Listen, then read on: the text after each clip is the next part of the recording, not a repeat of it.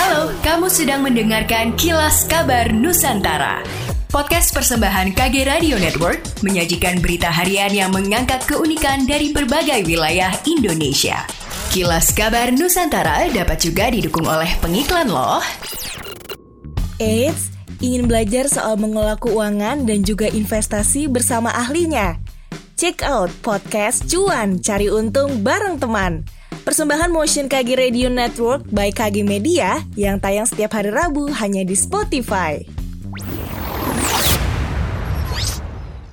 Setelah pengoperasian Gerai Pelayanan Publik atau GPP dan Sarana Anjungan Kemudahan Perizinan atau Sakedap di Kompleks Ruko Beril Komersial di Jalan Boulevard Selatan Sumarekon, Gedebage, Bandung pada September 2021 lalu, pemerintah Kota Bandung kini tengah berkonsentrasi dalam penyelesaian pembangunan layanan publik berikutnya di mana pada 5 Desember 2021 menjadi target penyelesaian tahap pertama dan pembangunan Mall Pelayanan Publik atau MPP yang berlokasi di kantor Dinas Penanaman Modal dan Pelayanan Terpadu Satu Pintu atau DPM PTSP Kota Bandung. Saat meninjau pembangunannya pada Senin 1 Oktober 2021, Wakil Wali Kota Bandung Yana Mulyana optimis Mall Pelayanan Publik atau MPP di Jalan Cianjur pada akhir Desember mendatang dapat dilakukan soft launching, melihat masih akan segera adanya pembangunan tahap kedua di awal 2022 mendatang.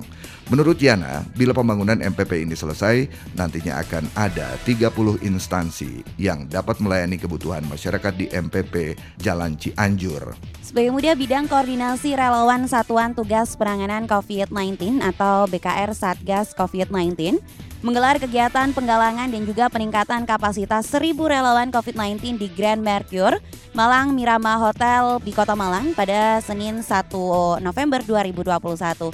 Ketua BKR Satgas COVID-19 Andre Rahadian mengatakan, kegiatan tersebut digelar selama lima hari mulai dari tanggal 1 hingga 5 November 2021.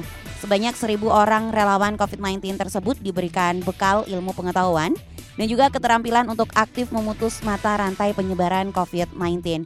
Kemudian sebagai muda ia juga menjelaskan dalam jangka waktu lima hari tersebut setiap harinya akan dilakukan dua sesi pelatihan di mana tiap sesi terbagi atas empat kelas dengan jumlah peserta 25 orang dalam tiap kelasnya. Dosen Sti Pertiba Pangkal Pinang Suwardi mengatakan secara umum perkembangan perekonomian Bangka Belitung menunjukkan pemulihan.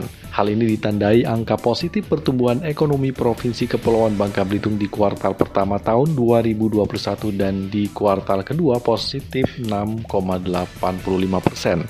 Catatan ini menempatkan Bangka Belitung berada di atas pertumbuhan ekonomi wilayah Sumatera di triwulan kedua sebesar 5,27 persen. Suhardi juga menuturkan masyarakat khususnya di pedesaan saat ini tentu cukup tertolong dengan membaiknya harga komoditas sawit, lada, dan harga timah. Dan setidaknya dalam jangka pendek masyarakat masih terjaga daya belinya. Dari rilis data BPS Provinsi Bangka Belitung pada bulan Oktober 2021, Kota Bangka Pinang mengalami inflasi sebesar 0,03 persen dengan IHK 105,01. Sementara itu, Kota Tanjung Pandan Belitung mengalami deflasi sebesar 0,44 persen dengan IHK 109,26. Gabungan dua kota, Bangka Belitung mengalami deflasi sebesar 0,14 persen. Demikianlah kilas kabar Nusantara pagi ini.